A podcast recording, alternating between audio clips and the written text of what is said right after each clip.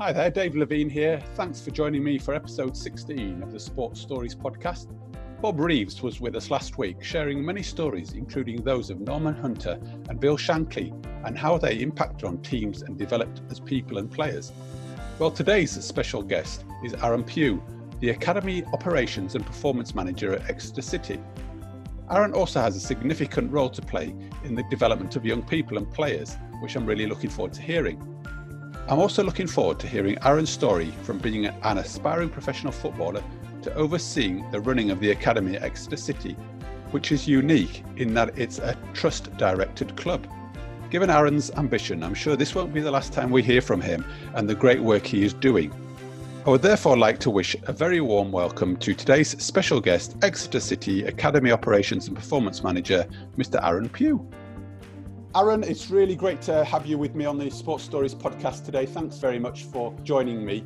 Um, I'm absolutely delighted to have you on today and really excited to talk to you because with the title of uh, Academy Operations and Performance Manager at Exeter City, and therefore one of the youngest academy managers in the country, I think it's going to be a fantastic conversation. And I'm really looking forward to hearing the journey you've both been on, but also some of the great things that you're doing down at the club. Um, just to kick us off, and what I generally like to do is to introduce my guests. Rather than me do that, can you just give us a little bit of a sense of the journey you've been on, but possibly starting with maybe your first memory of being involved in sport? Of course. Well, first of all, thank you very much for having me. I do really appreciate the opportunity. So, um, thanks for that, David. But um, so yeah, I, I, guess first first memory of, of, of sport was probably back when I was about six or seven years old, and I remember World Cup '94 being on. Um, particularly memorable because England weren't there.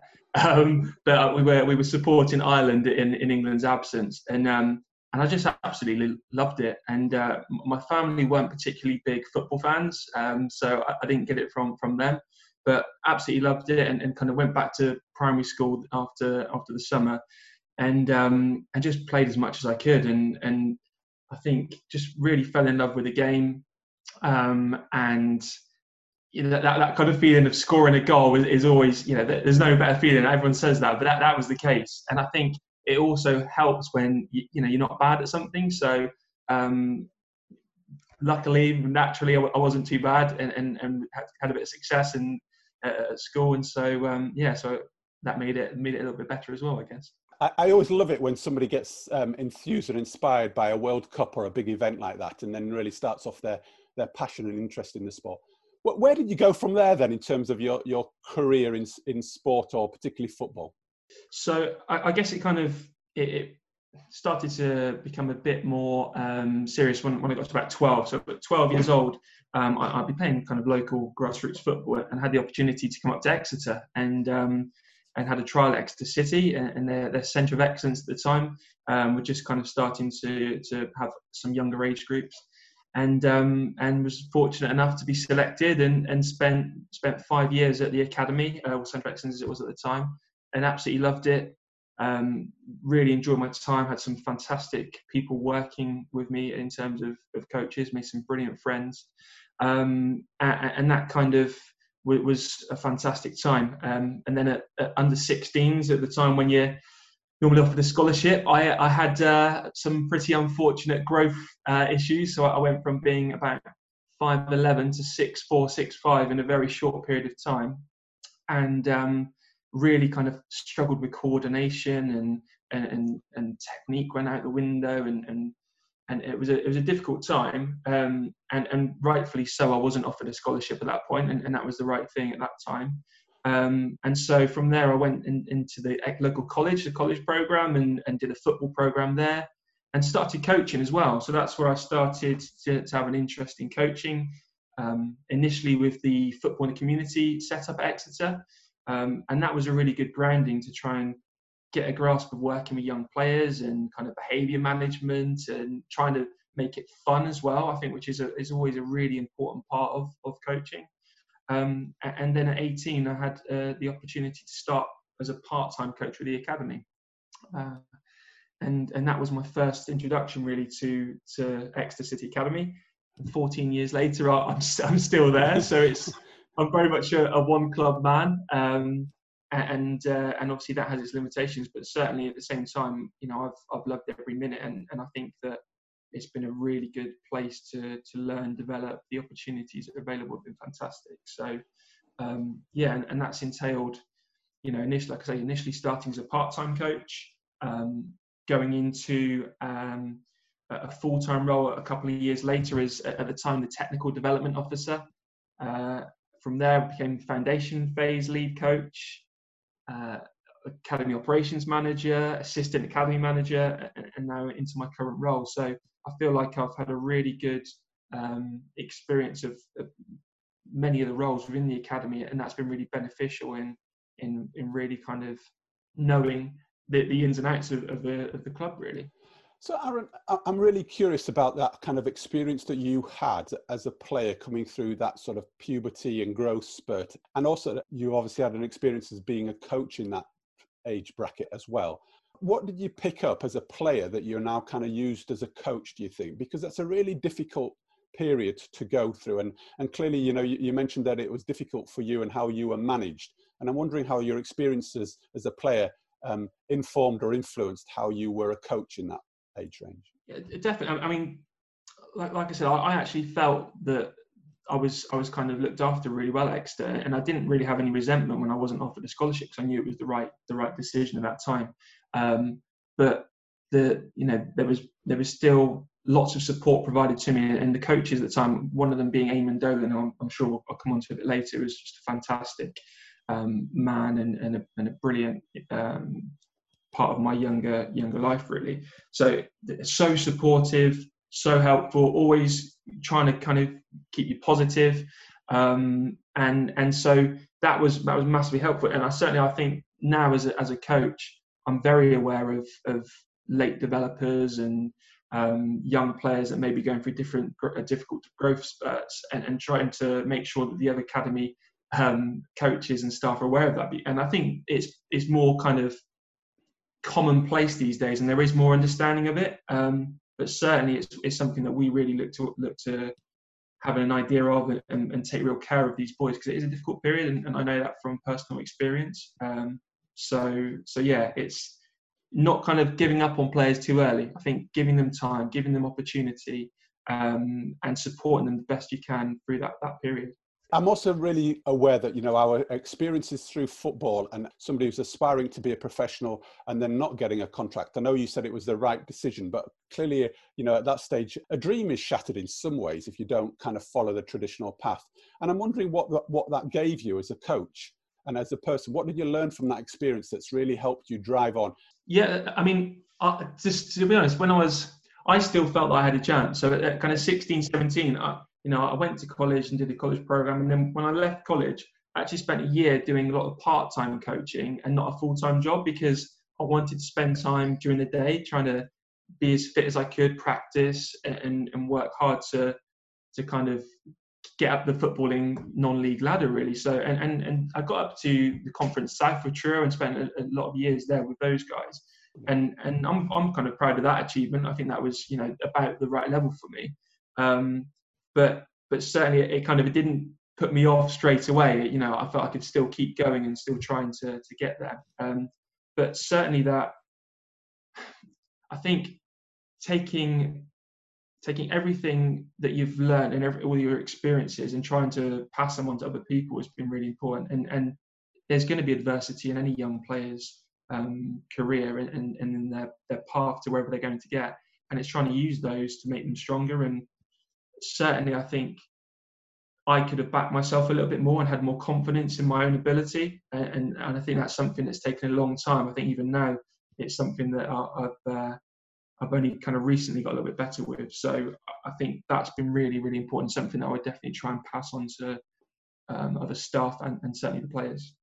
And I've kind of picked up on the idea of about how do you deal with that adversity and you've shown a mindset there look i want a career or i want a direction in football and i drove it back even through the non-league system to come back you know you said i, I never let my sort of hope drop where did that drive come from i, I guess probably parents eh, my mum in particular um, is incredibly driven an incredibly driven personality and, and so if i wanted to do something she would support me in whatever way I could to do that. So whether that's kind of driving, you know, for a long period we lived in in Cornwall, and so driving to Plymouth, to Exeter, all over the the southwest to get me to places, but also kind of, um, you know, making sure that I do put my uh, my, my best foot forward. So um, I remember actually one point when I was about 11 going down to this development centre in Plymouth. And um, I've been going for a few weeks, and, and I was at that point I was quite a good young player, but I didn't know anyone there. I was this, the only boy from Launceston in Cornwall that was going, and I was just kind of turning up. I wasn't really showing what I could do. And when it comes to the games at the end, they go, oh, "Just you go in defence, and I'll just take it." You know, I was, I was quite a, a nice young boy, and, and just you know accepted it. And I was on the way home one, and I remember really clearly her um, actually making me cry, just saying, "Look, I'm not going to keep taking you down here if you're not going to, you know, show what you can do. You know, it's, it's a waste of your time. It's a waste of my time. Um, you know, you're, you're you've got so much more than what you're actually showing, and, and you need to do that. And actually, from that point forward, the next week we went down there, and I said that, you know, a bit tentatively, "Oh, can I? I'm, I'm going to go and play midfield this this this game," and um, and got on the ball and show what I could do. And and I think it was literally a couple of months later after that that I was getting trials at, at professional academy. So oh, that that actual um, yeah, I guess a little bit of a kick up the bum from from my mum and just kind of making me put myself out there a little bit more has, has been really important. And that's kind of stayed with me throughout. And and certainly, I mean, I've, there's been other instances since then. So I remember not getting onto the UEFA B course initially when I was, I think, about 19.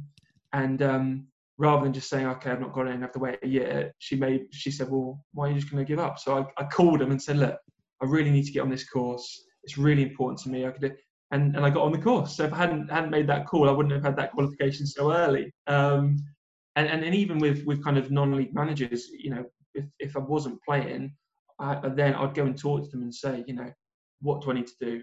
I want to play. Tell me what I need to do. And and actually having that voice, I think, has been so important, and that has definitely come from from from mum, bless her. So.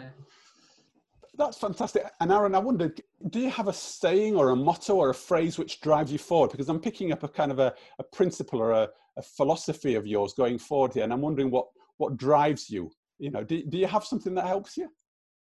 One one thing that, that really sticks in my mind, I think, and, and again, it's from from Eamonn Dolan actually. So when I was quite quite young, and, and it's typical Eamonn really. Um, but but he always said, uh, the harder I work, the luckier I get, and um, and I, I, think that that sums it up really quite nicely. You know, it, if you really want to do something, you want to be successful in something, you put the work in, you, you're going to have more opportunity, you have more chance, and that's that's kind of stuck with me. I think throughout my my kind of time as a football player and as a coach, and, and now in my current role. Um, and and also it's kind of also molded a little bit as well the the academy's must-haves. So we'll, we'll probably talk about that a bit later, but um, you know, work rate is is an essential ingredient of, of, of kind of what we try and instill in our young players. So and that's really derived from from Eamonn, really, if I'm being honest. Wow. And then, in terms of using that philosophy, can you share with our listeners uh, an experience where you've really been very successful and you can relate it back to actually, this is why I was successful? You know, I worked really hard and I was really lucky, but actually, you weren't so lucky, you were just successful. Something went really well for you.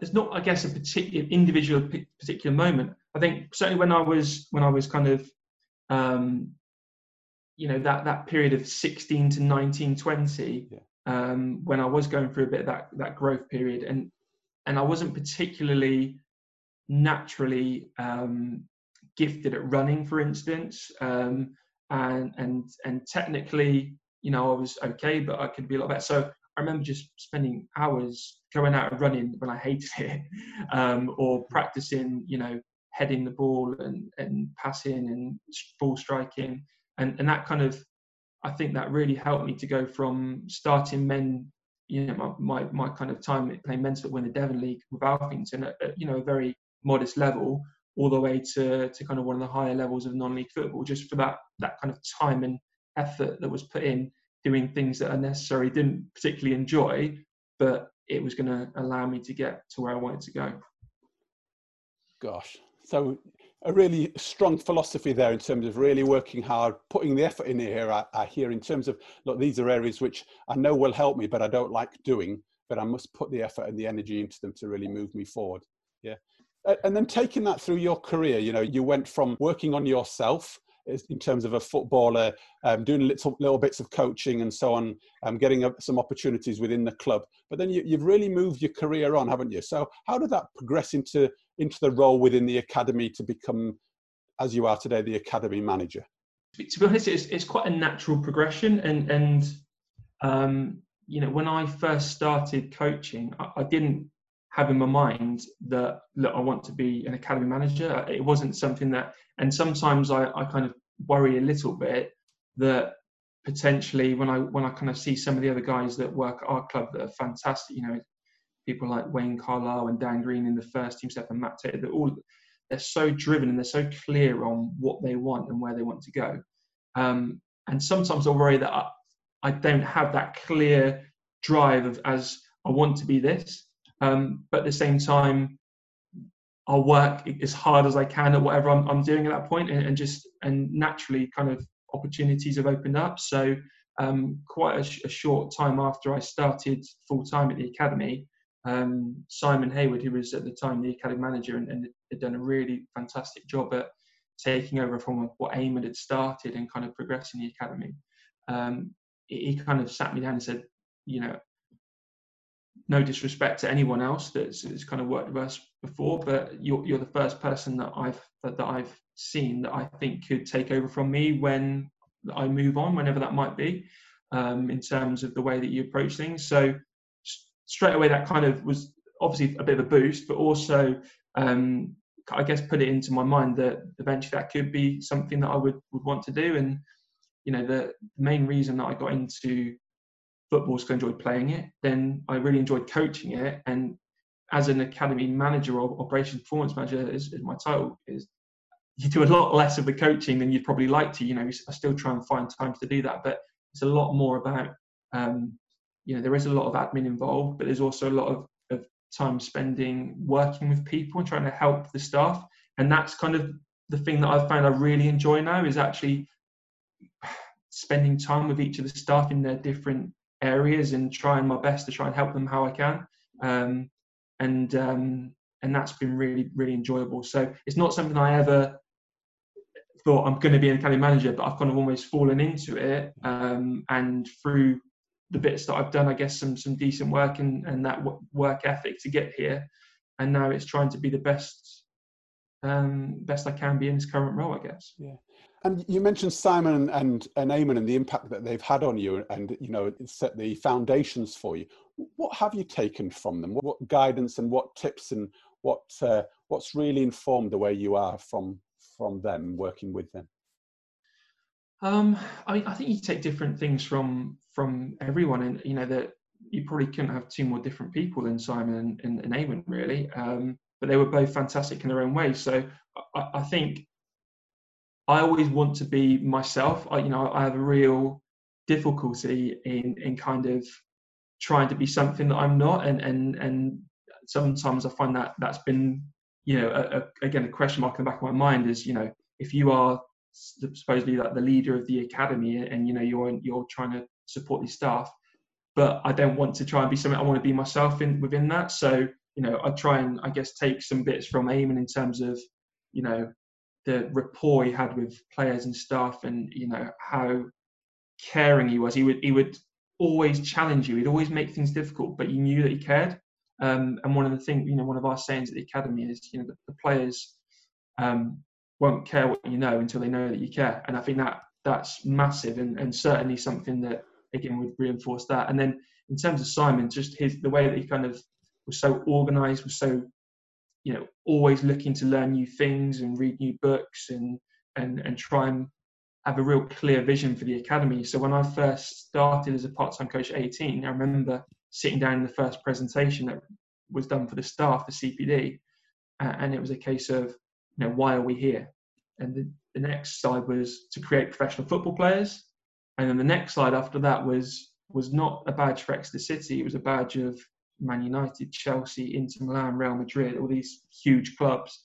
And and back at that point, you know, the although the the academy, the Exeter was a you know good community club that hadn't had loads of of players that had got through the academy. It was a decent amount, but not but not loads. And the idea was that yes, if we can create players for Exeter City, fantastic, what an achievement.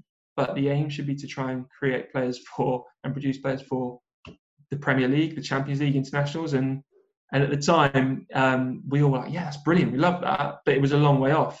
Um, and, and and and more recently, we've had players like Ethan Ampadu that went to Chelsea, that's played in the Champions League, and so you know that that was clearly that vision and that idea of where we were going was really important and, and is something that we try and now I guess move on to the next level again.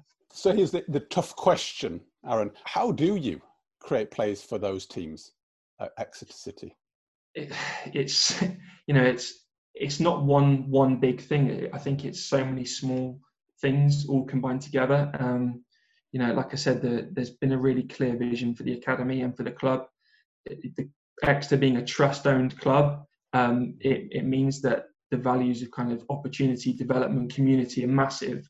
Um, and, and, it's really set up to really support the academy and, and the academy is such an important part of that club because there's no huge benefactor and, and, and someone that's putting lots of money into the club so we have to try and give opportunities to youngsters and then hopefully that that brings returns into the club so um, that clear vision the, the, the fact that the, the, club is so supportive and there is a real clear pathway for the players um, I think continuity, you know, in one way is really important. So if you look at that, many of the staff in the academy over the last 10 years have been players in the academy or players in the first team. And so those key messages and those key philosophies that have been in place keep getting carried forward and brought back. Um, alongside obviously bringing new people in as well, because I think a mixture of the two is really important. So you do keep continue to have new ideas. We're certainly not trying to say we've got it cracked. We're standing still now because if you're standing still, you're moving backwards. So, mm. so we're, we're keen always to look at, at new things. And um, I, I think that the club's probably been quite forward thinking. You know, people like Julian Tagg, who's you know uh, leading the whole club, quite a very forward thinking person. And I think the the club's probably been ahead of the curve a little bit for quite a long time. I think with the introduction of the, the E I think some of the other category three clubs have probably got themselves closer to where Exeter were six, seven years ago. And so now it's our challenge to kind of push on again and make sure that we keep getting better. What are some of the challenges that you would face, do you think, going forward? Because, you know, we're coming into a very different world now. You know, football's evolving at, at a pace. What challenges do you envisage? I mean, obviously, there's going to be financial um, implications. So it's trying to be as, as kind of innovative as you can. So we, we, try, we try and be innovative with everything we do anyway, but trying to maximize what you can do with the resources you have available. Um, you know, I think that's going to be really important. I mean, in terms of our innovation, we we really we try and have as much contact time with the players as we possibly can, and and it's something that you know we, when we said a few years well, it was a good few years ago now, but we're going to do three hour sessions. You know, we had kind of players and parents like gasping, like, how are you going to do three hour sessions? That's that's that's crazy. but the way that actually they're structured with lots of different parts, it's not all on pitch. You've got sports hall sessions and S and C sessions and analysis sessions. The, the, time flies and the players adapt to it so quickly. So um, I think ensuring that we, we continue continue to have that contact time with the players, which is so important. Um, I think continuing to kind of stretch the high performing players. So you know, hopefully all the players in the academy have got potential, and and and, and certainly, you know, although our our ethos is that school and and education and, and home life comes first and producing well-rounded young people is, is the most important thing at the end of the day we're there to, to create professional players so um, those players that are really kind of performing at a high level, we're trying to stretch them by playing them up in older age groups. You know, we, have had numerous examples of players playing up two age groups if, if necessary to really stretch them. Um, and, and, really having variety in the program as well. So um, I, I, read an article recently about um, AZ Alkmaar in, in Holland and how they were seen as maybe one of the best academies in Europe and, and you know, for the results of lots of players in the first team and, and being successful was great.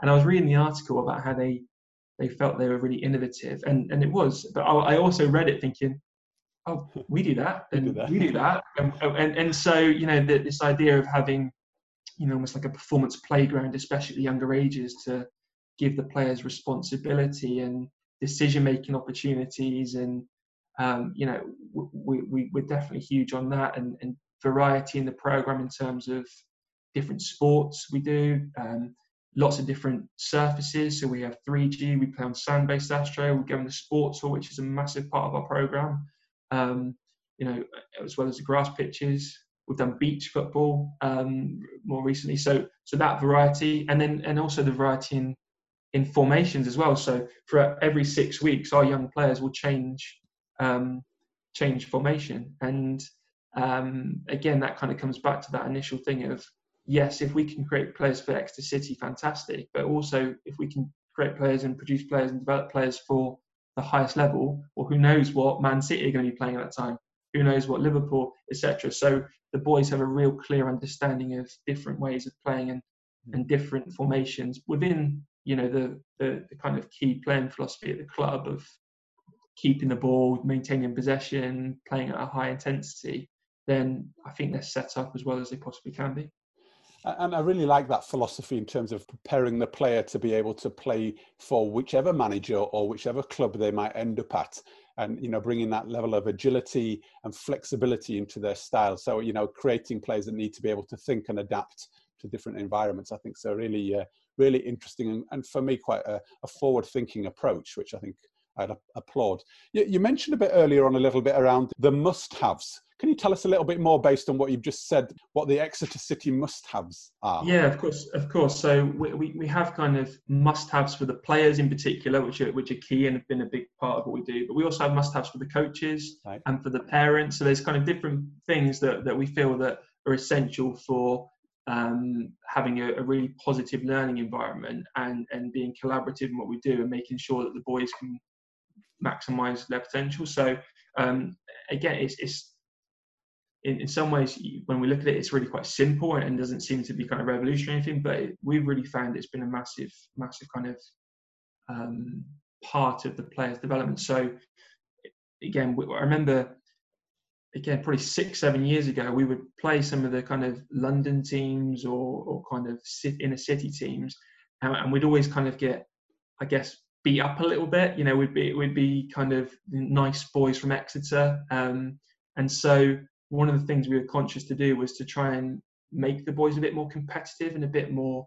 Um, yeah, front foot and, and and and kind of really kind of stick up for themselves. So um, we, we, we want to make it nice and snappy. So we kind of came up with this ABC plus WR. And it was a case of um, the things that we think the players have to show and they every player can show for every training session, every game. So um, attitude, bravery, and when we say bravery, we talk about bravery to get on the ball, bravery to try things, bravery to be create, creative, um, competitiveness, so wanting to be the most competitive player, punching above your weight, um, things like that. Work rate, obviously, which I kind of touched on already, and then reactions in terms of reacting positively and quickly, whether we've just lost the ball or we've just won the ball. So those must-haves are ingrained and instilled in all of the players, and we, we kind of we, we go so far as to say that when the players are kind of almost given ratings, they can get a six out of ten if they just do those things right. You know, they could give the ball away every time they get it, but if they've had a fantastic attitude. They've been brave to get the ball and, and, and get on the ball and try things. Um, they've been as competitive as they can be at, at all times, worked hard and, and, shown positive reactions. Well, that's a really good base to work from. And generally, what you find is if the boys are, are nailing those things, then everything else comes off the back of that. So, really, kind of getting the players right with those those real key um, things, essentials, almost like player essentials when they when they play, things that they should focus on are really important. So the, the, the coaches are, are, very clear on, on the importance of um, ensuring that the players' ABCs, the, the must-haves, are shown as, as the kind of most important and initial part of every, any sessional game. So they'll really drive those must-haves and you know drive it through, encouraging good examples. Um, requesting kind of better examples from those that are maybe aren't quite shown what they so it's really key that uh, say we get the players right before we start coaching them technical and tactical details. So um, yeah, and hopefully that kind of brings a real intensity to sessions and games and ensures that we're at the right level to really start stretching the boys and, and, and adding that, that further detail. So it sounds like the ABC and WR are nearly a foundational, aren't they? If you get those, and then you can build the, the football technical, tactical aspects on top of that. Definitely, and and, and it's and it's like I said, it's really shown um, it's shown real effects. So um, I'm sure they won't mind me saying, but Swansea. So Swansea were a team that in the past, you know, like I said, six seven years ago, would come down and we used to get kind of beat up by them. And then a couple of years ago, they came down to play us uh, in pre-season. Obviously, they're, they're now a different category to us. But um, and I remember their coach saying, oh, "I love coming down here to play you guys because um, it's a bit different. Like we, your boys are so competitive. We don't we don't get to see this very often. You know, they they they really give us a good good competitive game." and so it completely swung around from where we were, and that was based on those must-haves. And, and I, I think the other thing is the sports hall sessions that we do. They're so intense. You know, the ball doesn't go out of play. We just, you know, it's winner stays on. Sometimes we, we do variety in there, but winner stays on, ball stays in the pitch. Players go around kicking each other, but in the in appropriate way. And it's just been those two things. I think have really started to make our boys a bit tougher and a bit more competitive. Yeah. Can you give us an insight into what the must-haves would be for the coaches and the parents? Because I, I, really like the idea that you're kind of giving a foundation to all areas of the club. You know, all the, the different roles that people play. Of course, yeah. So again, we try and have like something that's snappy, a bit of an acronym. So um, for the coaches, it's I do care, um, and so uh, inspirational, detailed, organised, consistent, adaptable, respectful, and engaging. So what we try and say is, if you're a member of staff and you're putting on a session or whatever it is, working with players, try and hit as many of those things as you can. Try and, and, and plan to be inspirational. Try and you know be adaptable. So if two players don't turn up to training that you're expecting, that you've got a second plan that can come into place. Um, yeah, that they're, they're the things that consistency with messages, the key messages that we've got in the academy, make sure that they're they're kind of used all the time. So so that that that's for the the staff. Um, and then for the parents, it's it's just care a little bit. So um, collaboration, appreciation, respect, and expectation. So again, it's more about those parents. Um, you know, we, we, try and make it very clear at the very start that not every player is going to be a professional football player, unfortunately. So those expectations need to be managed quite clearly. But what we will guarantee is we'll do our very best to provide a really enjoyable experience during the boys' time with us. Um, and also, we will help them get better. Now, at the end of that, as long as they've they've enjoyed it and they've got better, we've done our bit, and that's that's kind of you know how we see it. And and, if, I think because we make that really clear at the start, it, it, it tends to negate any potential issues when players do unfortunately become released or, or leave the academy because um, you know we've we've clearly outlined what we are going to provide and and generally you know I think we are we are very good at providing what we say we're going to provide. Mm. You, are still always going to get some disappointment, of course, because no parent wants to see their, their child upset and that they haven't ultimately got to the, the level they want to get to. Um, but overall, I think it's a much smoother process because they know that we've done what we said we would do do you use the acronym of care with the parents up front you know so you, you're quite bold and overt about it because i guess that relationship especially when you're coming towards you know retain and release conversations with with players and parents is is potentially um, a, a tricky conversation to have. And i'm just conscious about how to best navigate and manage that. You're giving me a real sense that it's not necessarily always easy but you've actually managed it the journey quite well to try and make it as, as fluid and as productive as it can be. And I'm just wondering, how do you use the acronym or the, the, the models that you use? Yes, I mean it's, it's something that we will deliver every single year in the in the kind of parent inductions. That that message again, come back to consistency. You know, there'll be new things we, that we kind of present each year, but that one in terms of the the parent must-haves and being collaborative and working together, and that the, those parent must-have that that that'll be delivered every single year um, within reviews as well. So obviously we, we do kind of as, as per any other academy, um, regular player and parent reviews, and we'll always um, come to the players and parents first and let them have their voice and their say, and, and really show that we are respectful and, and collaborative. And we want to kind of join, you know, have their thoughts and their their um, their their input because at the end of the day, the parents are going to have the biggest impact on their on their son. You know, we we we hopefully can have a really positive impact, but the most important person in, in pretty much every young young player's life is, is their parents and, and, mm. and guardians. So mm. so it's really important that we work together. Um, and we're we, you know, we have an analogy of kind of everyone in the boat rowing in the same direction. And if someone's rowing in an opposite direction, it's going to cause some some trouble. So yeah. yeah. Great stuff. And you, you, sound like you're doing some fantastic work, you know, and really trying to move the ship forward, as you say, or with the boat in one direction together. Just before we start drawing it to a close, and I, I want to ask you some real sort of detail questions. I'm just conscious that where we started was with you being with this grand title of Academy Operations and Performance Manager, which sounds like it's doing absolutely everything, um, and also being but one of the younger academy managers. And I'm just wondering, how does that work for you?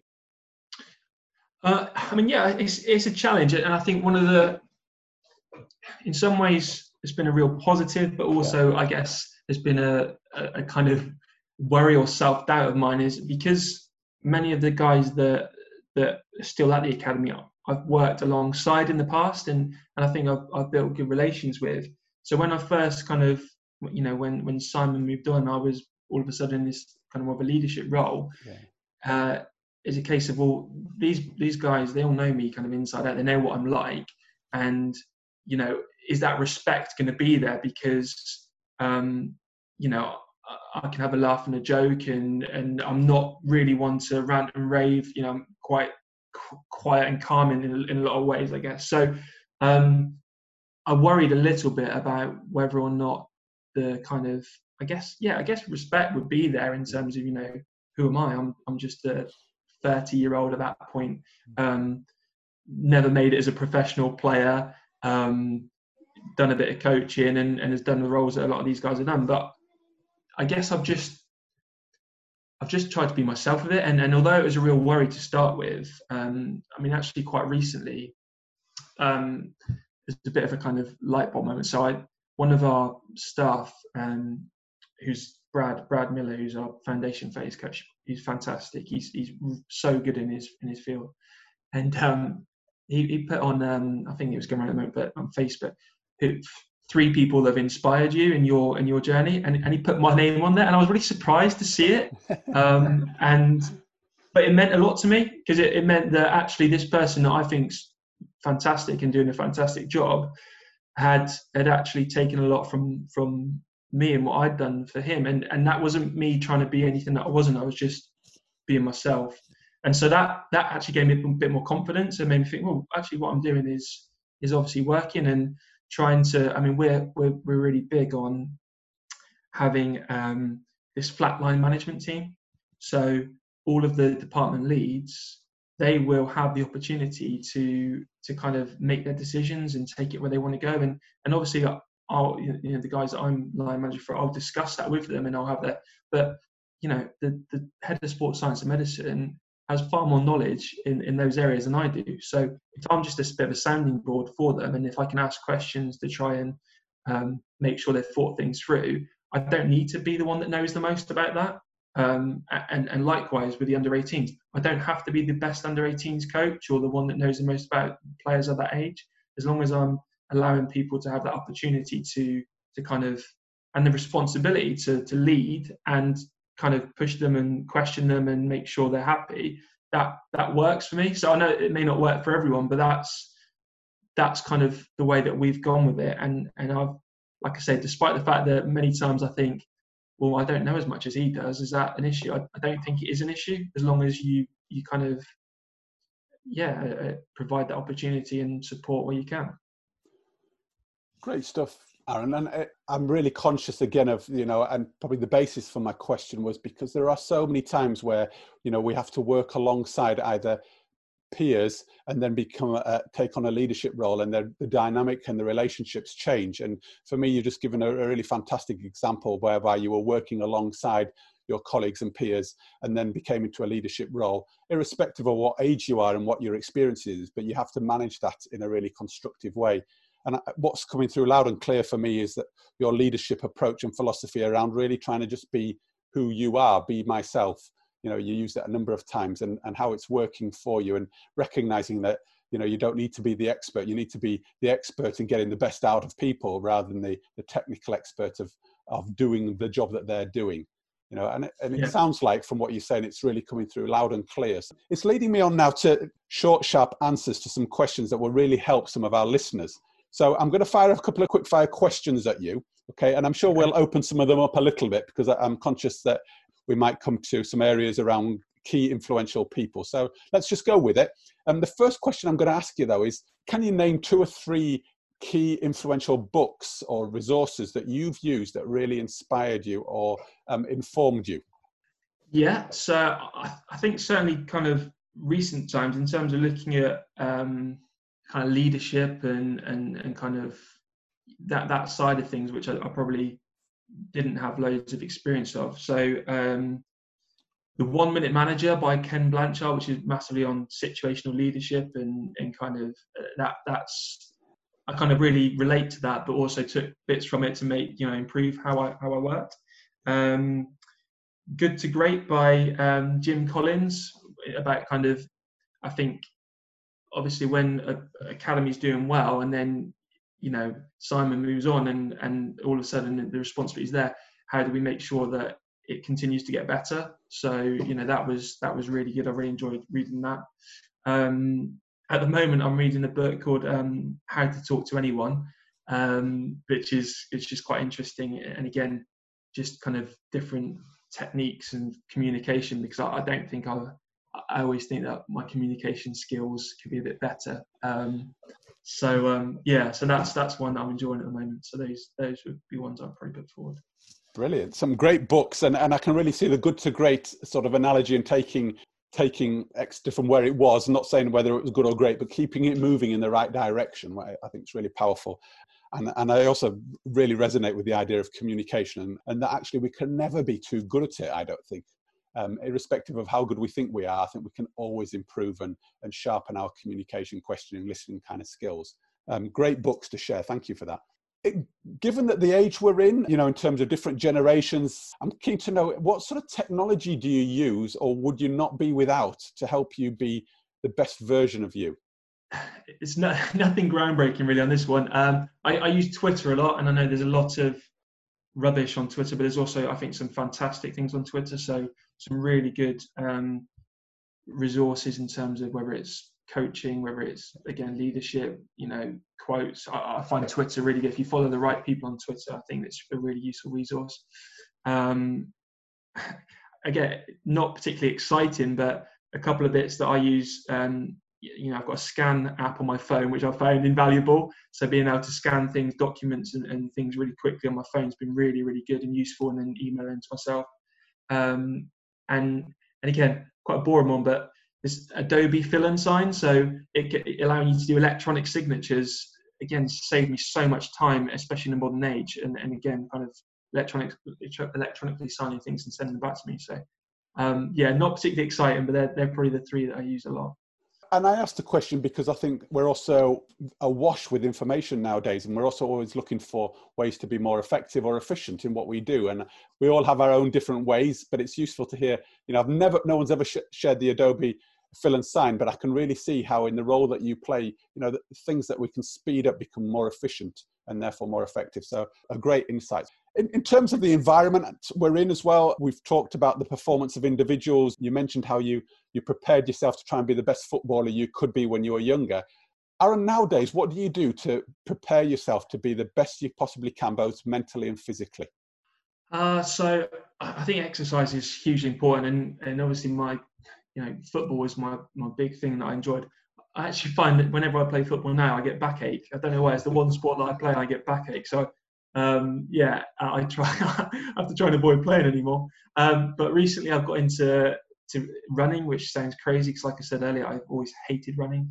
Um, but yeah, trying you know get the Strava app and trying to get out and do a lot of running and improve personal best and having a bit of competition with my head of coaching um, that I work alongside Kevin Nicholson. So we, we, we kind of do that. So I find that getting out early, first thing in the morning for a run, actually gives me a lot of energy and, and kind of invigorates for the rest of the day. Um, and then I think any kind of time that there's a there's a important meeting or piece of work that needs to be talking to people that you know talking through my ideas and, and, and finding their thoughts and, and and kind of feedback on on it so again this i'm very fortunate very lucky to have a lot of great people at the academy um, that i get on really well with but also have real expertise so i can i can bounce things off them um, so i always find that there's lots of different people for different areas i would discuss things with um, and and and again the EAM program's been great because that's provided a, a mentor in terms of Gordon, who's been fantastic, Gordon Lord. What what is the EM program for the guys that are listening? So, so the, the EAM program is the Elite Academy Managers course, put on by the Premier League. So they, have been running the Elite Head of Coaching EHOC course for for a number of, I think it's two or three years now. So the last year and a half, the EAM program's come in, and it's again, it's it's, it's a individualized course that really works on on kind of my specific needs to make me the best potential academy manager that I can be. Um, and there's been you know some really fantastic learning content experiences, and, and, probably like I said, one of the most useful parts of it is, is having this this mentor system. So um, so Gordon Lord is my is my main mentor, and he's um, he's brilliant. You know, in terms of listening to what I, have got, poking and prodding me, and, and, trying to push me out of my comfort zone a little bit, which I've asked him to do, um, and, and, get me to to try things that maybe would I wouldn't do without a little bit of a push. Well, Aaron, Gordon's a good friend of a Sports Stories podcast because he was the very first um, episode. So if you if people are interested to find out a little bit more about your mentor, Gordon, then they can go back and listen to that podcast. But um, brilliant, yeah, uh, yeah. I mean, and he he is he is great, and and I'm I'm, I'm lucky because I've had lots of other people that at the club. So again, Wayne Wayne at Carlisle in terms of the assistant manager who I worked alongside before has, has been brilliant. Um, Julian, the chairman's always there and always has time, which I think we're very lucky to have at our club. You know, you don't necessarily get that at, most clubs.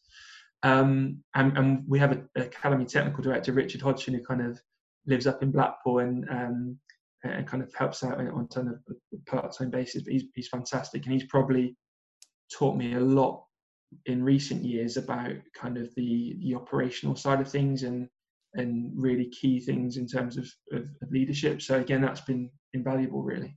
Well, I'm going to drill you down, and I'm going to take your lead there in sense of you know those different people that have informed and, and supported you along the way, and, and ask you the question that Brad put to you earlier on around actually who would you say are the two or three people that have most influenced and inspired your career to date? Uh, so again, I think I've mentioned it in a few different areas, but I think again, my mum and dad, so parents, I've again been so lucky to have a, a real fantastic um, support network there with those guys, and they're both very different. Like my my dad's spent so much time with me playing sports as a youngster, and kind of, and, and he's always you know really supportive things. And then on the other side, my mum, you know, driving me around all over the, the country as a youngster, and then like I said earlier, kind of being that person that again pushes me and, and makes me sure make sure that I do stick my neck out a little bit and, and don't just be you know accepting of things when when they're not quite right. So um, yeah, those, those two definitely. Um, Eamonn again, Eamonn Dolan was is the best coach I've ever worked with, and you know in, in those years when I was really starting to kind of learn a bit more about football, he was such an important person. Um, and then yeah, I'd, I'd, say probably in, in more recent time, probably Rich Hodgson has, has been has been really influential in, in my current position, and again, not afraid to make me realise I've got things to improve and, and push me, um, but also so supportive. Um, so so yeah, I think those three probably. Great, really, really powerful, um, and and I'm with you in, in a sense of the you know the the foundation and the influence your parents can have in really helping you and supporting you and uh, helping you fulfill your potential actually. So good stuff. Moving on to a, a, question that is one of my favorites and i think given the journey you've been on and your um, aspiration to be involved in sport and actually having stayed in sport as a, as a player and a coach and now a, you know and an academy manager what advice would you give to a, a teenage version of yourself or somebody who would want to come on your sort of journey? I, th- I think looking back, it probably would be like really believe in yourself and back yourself a bit more. Um, you know, um, don't be afraid to to to kind of yeah put yourself out there. Don't worry too much about what other people think about you. just let you know, I think certainly teenagers, you know, that's a massive part. You know, worrying about what others think. But if I could go back, I'd probably worry less and just do do what I need to do and really kind of yeah, just back myself. Um, so that that's kind of probably where I'd go. No, no, good, good. And and we're living that one out now, and I can see how that's played through actually for you very very powerfully in terms of actually the steps that you're taking. You've gone and knocked on doors. You've you've made phone calls to get on coaching courses. You know, you've asked asked questions, and I, I can see how how that's really played out very positively. And I think it's fantastic advice and, and guidance to to younger people coming into the world of sport that if you don't push doors and you don't ask questions, you know, you, you never quite know what's out there for you. So um, a really great, some really great advice there. In terms of your sports story, you, have been really open and, and honest about the journey you've gone on. And, and Aaron, what I've really loved about it is you've been you, you know, you've, as you've said, your leadership style is trying not to be somebody else, it's trying to be you. And you've shown some of your vulnerabilities, your highs and your lows. A question I would throw to you though is, um, whose sports story would you be really keen to hear and why? Uh, it's a really, really good question, actually. Um, it, it sounds, it, I mean, it's probably a, a, bit of a throwaway one, to be honest, but I, I think like Ronaldo, based on again going back to that that work ethic. So you know, I know there's there's kind of stuff that's um, put out there about you know Messi technically and you know most gifted player, but the, the amount of work and effort and time and commitment that Ronaldo's put into becoming what he is. Um, but just more detail, I guess, on that and and really kind of finding what drove him and and, and what um, just exactly how he applied himself because I think that that idea of creating what he's done through effort, work rate, time is is really really interesting. Great.